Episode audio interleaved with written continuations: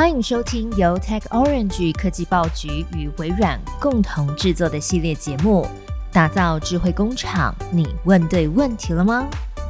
接着让台湾智慧制造专家、微软物联网亚太创新中心总经理叶怡君带您了解。Hello， 我是 Cathy。制造业的数位转型，重点不只在软硬体，而是传承跟人力转型，打造智慧工厂。请收听本集战略篇。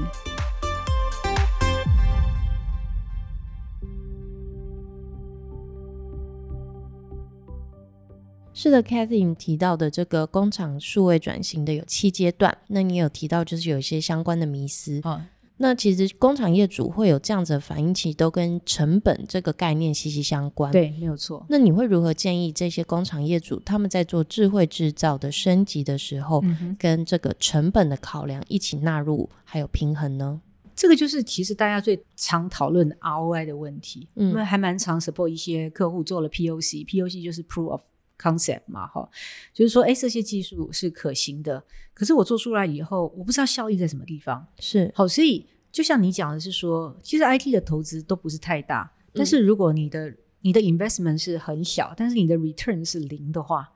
这个事情就走不下去。对，所以我们看到比较大的问题是，大家对于所谓的 return， 就是它的 R 的部分，它的回收的部分，其实是没有掌握度的。那没有掌握度的话，你这个事情要推展出去，你得不到老板的赞助、哦、因为这个事情的确是要有 I T 的投资的、嗯、所以现在回来就是说，我们在看这个数位转型的时候，其实我觉得应该要反过来想，因为七阶段其实都是还是从技术的角度去看，我要这样做这样做这样做，可是我觉得要回来先去看说为什么要做，然后才要讲要做什么，然后才是讲说怎么做。所以我们现在其实是在看怎么做，但是先问自己为什么要做这个。所以为什么要做智慧制造，其实这是一个要先是在内部里面做一些讨论的一个大的题目。那很多人都会讲说、呃、其实我对我的产能没有掌握，没有人会讲这个事情啦、嗯、大部分老板都说我知道我可以做多少出来啊。那我们应该往下去问说，你觉得你现在比如说良率不好，或者是你今天觉得说呃厂商的呃或者是我的客户的需求我没有办法及时的交货，所以先把你想要解决的问题先找出来，先确定你的目标是什么，然后再来看看说智慧制造有没有办法帮忙你达成这个目标。在定定目标的时候，其实就是有个关键的人要出来问对这个问题。对，那那个人往往是老板。对对，那在老板问出这个问题之后、嗯嗯、其实下一步马上又会卡关，因为其实很多人都会担心老板问了这个问题、嗯、那如果你开始举手抢答的话、嗯、其实那重责大人就在你身上、嗯、那相对的那个责任跟那个产出就好像也在那身上。但这是不是也是在数位转型里面另外一个？对啊，这个是 人, 人的问题嘛，就是特别是公司文化里面，如果说、啊、你今天看起来比较厉害比较能干，那你就去接了吧、嗯、对不对？好，那所以呃，这个是我觉得老板也是要有一个认知，就是说做这个事情是要投资的，不是说只有拿钱出来找厂商来做，而是你自己的时间，老板自己的时间，你员工的时间，还有你是不是可能甚至是要去有新的人力进来，而不是说去呃让原有的人他可能从他原来已经在做的工作里面还要抽时间出来。是，对，那这个这个事情来讲的话，我觉得事实上呃，这个投资会是蛮全面的，人上面的时间的投资跟新市场的投资是挺多的、啊、所以它其实跟组织、嗯、跟资源的投入也有关系。对，没有错。那我想要问一下，因为现在其实我们都知道这个智慧制造它现在要做的，除了第一个可能是产线上面的一些改造改良之外，其实我们还知道它还有一些不管是从商业营运目标或者是从一些就是、嗯、呃组织的结构上面也要去做一些革新。可是这些东西我们自己呃科技报局在过往比如说办很多论坛上面，我们都会发现很多人其实不知道怎么开始做这第一步的、嗯、他们其实来回我们的第一个问题是说，那如果我的工厂也要做智慧制造、嗯嗯嗯、那到底第一步应该要做什么，或者是我首先应该要思考重点是什么、嗯、其实刚刚 Cathy 有聊到一个就是呃，台湾的概况目前是大家可能对于这些的概念都还不清楚，那我想要了解一下，就是从你的经验来看，对他们来讲这智慧制造对他们挑战是什么呢？嗯，其实要看公司规模了、哦。那呃，台湾有一些比较大型的制造业来讲的话，其实已经开始在做智慧制造已经非常久的时间了哦，所以大型的呃制造业来讲的话，他们的呃内外的资源都比较充足哦，所以目前对于这些大型的制造呃比如说电子五哥啦，或者是高科技的这个代工厂啦等等的话，那事实上呃他们的挑战比较是在于说，那我怎么样往一个下一个目标去迈进，或者是怎么样去推动我们可能组织的一个流程的改造，或者是大家在谈说诶怎么样用呃 A I 啊什么再去做一些呃改善这样子哦。那比较台湾为数众多的这个中小企业的厂商，中小企业厂商呃，我认为其实普遍的问题倒不是说一定是没钱，但是没人是绝对是最重要的最最核心的问题。那没人是没有什么人呢，因为其实这些中小企业来讲的话，它制造是核心，它接单是核心，所以强处都是强在于说产品的呃产品的这个呃可能设计啊呃制造啊生产啦哦，然后呃这个这个部分来讲的话，台湾是强的哦，所以微软也愿意说在台湾设这个物联网，特别是针对智慧制造的这个中心的原因是，我们在这边有非常多样貌的呃制造业，那这些制造业它呃长久下来累积下来的这样子的一个制造的一个呃能力跟它的我们所谓的 domain knowledge 非常的强，但是我们看到人力不足的部分比较是在这个数位的能力的这个不足，所以这里的缺人不是是产线上的人、嗯、还是等于是新形态的这种人才，其实都缺、啊、其实我们我们看到说都缺啊，就是说以前可能你都嗯，在于机台操作来讲的话呃，你可能有一批呃老师傅，或者是这些已经训练很久而且呃在呃就业很久的这样子的一个嗯、呃，在于产线上面已经都做非常久的这样子的一个专家，可是现在呃再往下去走的话呃，现在很多的机台它可能它也改改变了哈，它过去比较是机械式的，那现在可能都就好像我们现在开车一样嘛，你现在发现说哎，为什么车子都要回原厂去修，对不对？因为它现在很多的那种电脑设备那不是那么容易去维修的，那同样的状况事实上在我们现在的产线上也在发生中哈。那所以呢现在很多就是说啊，那我就自动化自动化也电子化，对不对？所以你在这个部分来讲的话，对于在这个产线的这样子的一个管理跟产线的这样子的一个操控来讲的话，这个人才其实也是出现了一个要需要呃快速的去培养的。好，是嗯。那回到另外一个就是说，那今天如果说要去跟数位做结合来讲的话，我觉得中小企业还有一个比较大的问题是，我常常听到有人抱怨说我找不到 I T 的人，他说 I T 的人都被你们这些国际大厂给给吸收了这样子哈，那他们不太愿意到制造业来。可是其实、嗯、呃，像比如说台积电或者像电子五哥这些高端的制造业来讲、嗯、其实里面也有很庞大的这些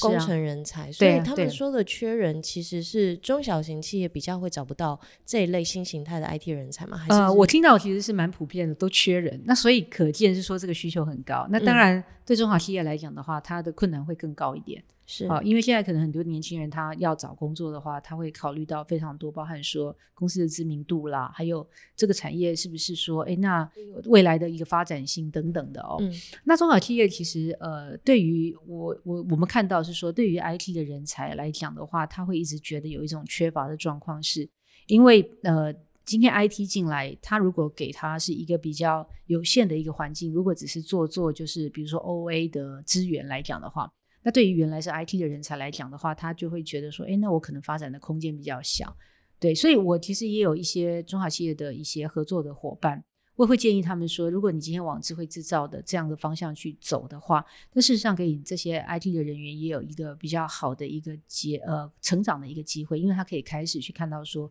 我怎么样用 I T 的这样子的一个技能来支援我的公司的一个商务的一个发展，而不是说只是局限在于 O A 层次的。其实我觉得这里有个很很有趣的状况，也想要跟 Cathy 讨论一下，因为先前其实科技报局曾经访问过这个 A I 大神温达，嗯，他其实当初也有讲过台湾台湾在做这整个数位的升级跟 A I 的转型、嗯、其实利基最高的就是我们的制造业、嗯、制造业其实是呃，在台湾有三成左右 G D P 都是从制造业这边来贡献，然后其实众多的这个制造业其实不是这种大厂，而是中小企业，那其实对他们来讲就是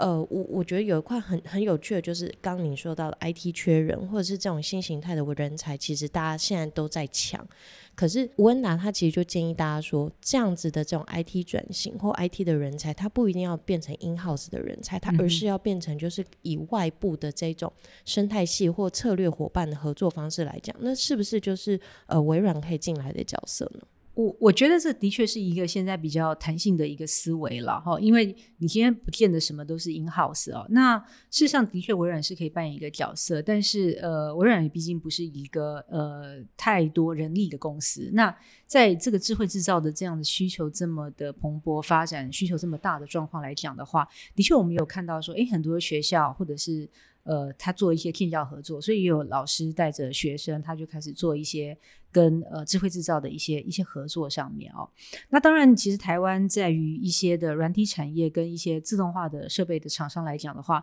现在我知道的厂商来说的话，也是说案子都接不完。嗯，好，那但是呃案子都接不完，那就代表说这个需求也还是没有被满足。哦、是，所以就的确就像你讲的是说，我们可以看到是在于呃这个领域来讲的话，应该是更弹性的呃去呃鼓励或者是去促成哦这个更多的这个厂商的生态系的分工哦，然后让要取得人才比较那么不容易的这样子的一个中小企业它可以得利。那另外一个可以去思考的是，倒是现在有一些呃在做所谓的解决方案的厂商，他们开始去想要把它已经呃成型已经有验证过的这样子的一个 solution 哦，一个解决方案，它包装成一个云平台跟一个云端的一个解决方案。是，所以这个对于中小企业来讲应该是一个很好的一个机会，就是说他们自己不用呃自己 in-house 就去开发一个专案，因为他们有人嘛，对不对？而且开发专案的呃所谓需要的时程跟这个投资也非常的大。所以现在目前呃，您刚刚有讲到这个所谓的云服务，它其实是变得比较像这种订阅式的方案，它可以就是依照所谓的自己个人的需求或者是这个场所要的需求来做一些相关的采购。对，没错。而且嗯，这个跟原来就是说导入一个专案的呃风险也差很多。好，过去导导入方案就是说，哦，那今天董事会说决定要做这个事情，哇，花几千上亿的这样子哦。那呃，导入两年三年以后，诶，其实大家会检讨说，诶，这个成效是不是有达到哦？嗯，如果说今天其实是用一些比较轻薄短小比较是订阅型的服务来讲的话，那事实上你可以用，好像你 A P P 你下载了，你用不喜欢了以后你就你就停了嘛，你就不要用了嘛，你就不用继续付钱了嘛哦。那在于这个呃智慧制造来讲的话，因为呃它上面的 solution 很多，呃它的变化非常的大，那有一些的确是需要客制化，那有一些是一些比较基本的，所以现在很多的呃这种服务的厂商来讲的话，它就推出试用，让你用订阅式的方式，那你用多你就付多一点，用少就付少一点，使用者比较多就付多一点，使用的时间长就付多一点哦。所以这个就是比较像是所谓的 by demand 的方式，那这个也是现在呃，大家在讲说共享经济啊，其实我觉得共享经济的概念也是可以用在智慧制造的云服务上面。为什么叫共享？因为呃，厂商做了这些 solution 出来以后，它其实也是集结了很多的它的过去的经验嘛，对不对？而且共享其实是不用一家公司，我今天是一个智慧制造，我就去独享一个平台，对不对？我独享，我基本上云服务来讲的话，大家其实不见得是说全部自己要去 own 一个 database 或者自己要去 own 一台 server。这个东西我有需要我就去用，其中有些 know-how 其实是可以被拿出来共用的，呃，你的共你的 know-how 不会被共用对，所以这个这个其实是一个观念问题，就是说很多的呃制造业会很担心说，啊，那我这样子我的生产资料我是不是会被看到啦，我的、嗯、呃生产的配方是会被看到啊，这个事情都是可以规范的啦，你当然你不希望被看到，你就只有你可以看得到，这跟是不是上云是没有太大关系的，反而是云可以让这些所谓的 computing power 跟这些所谓的计算的呃这些能力来讲的话，你是有需要再去用。那在数位转型，你在做这个所谓的组织的这种管理或营运的时候，对、嗯，其实你会怎么建议他们去思考就是相关的资源配置？嗯，对，所以我们在谈呃这个智慧制造的数位转型，我们呃还是回到就是大家有三个面向要来看，就是 people process technology。 people 就是人，人是最重要的、嗯、然后 process 是流程，最后才是 technology， 就是我们刚才在讲 A I I O T 啊联网啊这些东西。好，是，所以 technology 一定是 how to 的东西了，可是前面的人人谁来做，这个报表谁来看好，这个报表谁来看，然后呢看了以后又又怎么样，嗯，好，是业务比较接单会接得比较顺畅呢，然后客户满意度会提升呢，良率会提升呢，还是怎么样。好，所以呃，人谁来做谁来看谁来用这些东西，这个一定要先弄清楚，要先被定义清楚。对，我们常常看到说我做智慧制造，可是没有人用啊，因为你没有对 user 做教育训练嘛，嗯，工厂还是原来的流程的方式，它根本不会影响到你的整个的生产的流程，或者是你今天要呃看报表的这样子的一个流程的话，那你做这个系统是白做的。我们常常讲说资讯有很多文字馆，就是这样子。嘿，所以我们回头回头来看的话，就是我会觉得是呃，就是还是我刚才讲的是 people process technology， 就是呃人哦，永远是要放第一个，可是呃，流程跟呃技术来说的话，这个是非常非常呃重要的 一, 一环这样子。那这个人我们现在其实讲从公司营运面来讲就是组织，嗯，那组织在这样子的这个数位转型的过程中，势必它是要加入一些新的这个呃改造的方式。那在这一块我们应该要怎么去思考它，嗯，就在组织的这个改造是要一个新的部门，还是从原有的部门去做呃技能上的提升？其实这个都有可能，哦，这个都有可能哦。那我觉得嗯，先讲我觉得老板一定要是变成非常重要的 sponsor。 我讲的是说可能领导者 C E O 也好，或者是今天公司的 owner 或是公司的 founder，嗯哦，他一定要变成是一个非常大的一个赞助者。这个赞助者不是只有在金钱上面或者是人力上面的投资，而是他自己要要进来赞助，就是说哎，这个是一个重要的事情，因为他才有办法推动，因为他一定是跨非常多部门的事情。嗯，可是你刚才讲了一个问题，我觉得这问题很好，是说我到底是要成立一个新的部门，一个专责的单位，还是是大家先呃从各个部门去抽人出来变成是一个 B team， 这个都有可能。这个要看嗯、呃、不同的、呃、公司的文化是哦，因为你其实如果你我成立一个新的单位哈，哦，那从各个部门抽人，这个有一个好处就是说大家非常专注就做这个事情。那你从各个部门抽人进来，然后再加上一些新的人，他可能是在 I T 方面比较强，或者是在自动化方面比较强的话，那的确就是说他以绩效来讲的话，因为是专职的这样子一个单位单位哦，嗯，那所以他可能会比较快的去推动，但是也要去考量到一个可能点，就是说你最后这个部门还是要跟各个部门，你还是要去跟工厂，你还是要去管这个生管的人，你还是要跟 不, 不同的部门业务部门做一些合作。所以为什么我刚才讲说老板要跳出来的原因，就是说他要来推动，要来 back up 这些呃专职的这样子的一个部门，而且中间其实会遇到很多就是改造或转型之间的这个冲突。对，没错没错没错，因为你有一些流程省了以后，哎，搞不好你就不需要这么多人力了。对，那这个事情其实在部门之间的冲突这也是会发生的，因为利益的冲突，所以这个都需要比较高层的人他来做一个这样子的一个抉择跟决定。可是这件事情它同时也会决定到就是企业它的长期的这种竞争力跟未来的这个商品的价值，甚至它在整个供应链里面的这个、嗯、呃跟外部的合作者的定位。对，没错。所以在这一块里面其实领导者的角色它是非常重要的、嗯、那如果领导者他其实也没有这些技术相关的 know how， 常遇到的就是说我们真的也不懂这些技术，我们也不懂这些新的流程或组织、嗯嗯、那他们应该要如何的来获得这些知识、嗯、或者是说他们应该要如何来在正确的时间下正确的决策、嗯、可能现在比如说就应该蛮多老板会在听科技报局吧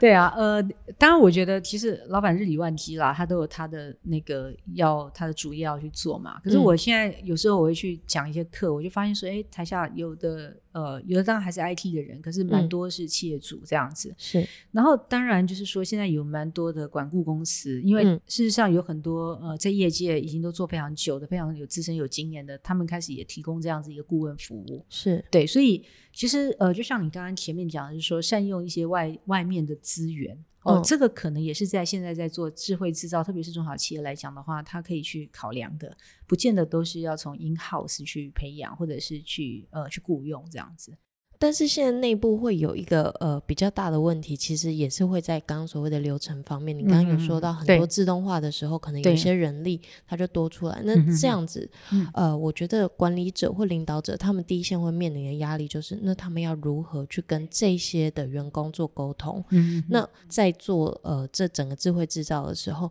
呃 Cathy 你会怎么去建议这些老板思考这样子，这个真的是很 critical 的问题。我们上次这个不是我自己啦，我们就有同事说他去参观工厂的时候就直接厂长就说指着说下个月这一条产线的人就会不见了，嗯，好、哦，对，因为他们导入了自动化以后就不需要再手工再去做一些盘点啊什么事情、哦嗯、那当着他们面讲，好，我不是想说哎，那他们听到人会怎么样，情何以堪或者是怎么样，因为这个毕竟我们其实不太知道说会怎么样来沟通，嗯，但是我我相信是这样子，就是说你从几个层次来看，然后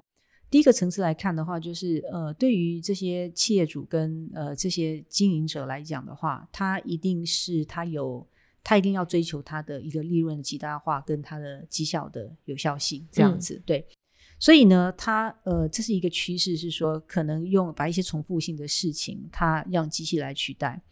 可是这些人呢他去什么地方，好，我们所知道是这样子哦。事实上呢呃有一些产业好、哦即使是不是电子产业，它其实可能有一些鞋业或什么其他的产业来讲的话，他们可能还不是说在于呃自动化的这个进展这么快，所以就我知道的这个不见得是代表大家都是这样子的话，事实上可能已经有别的工作去等着他们了、嗯、可是这个是有一个可能性，但是他有可能就失业了，是这个也是有可能的。好，所以我我这边不能说说哎，我有什么建议，因为我们真的没有什么太多的实务的经验，可是我相信就是说嗯，在于实务上面来讲的话，的确是要嘛就是呃，可能辅导呃他们可能做其他的呃站的事情，其他他可能在这边都是在检测，那可能呃他们有其他的工作会产生，是比如说怎么样的调教啊，或者是其他的这些工作的项目，这个是在内部，那有可能是到外面的其他的工作机会。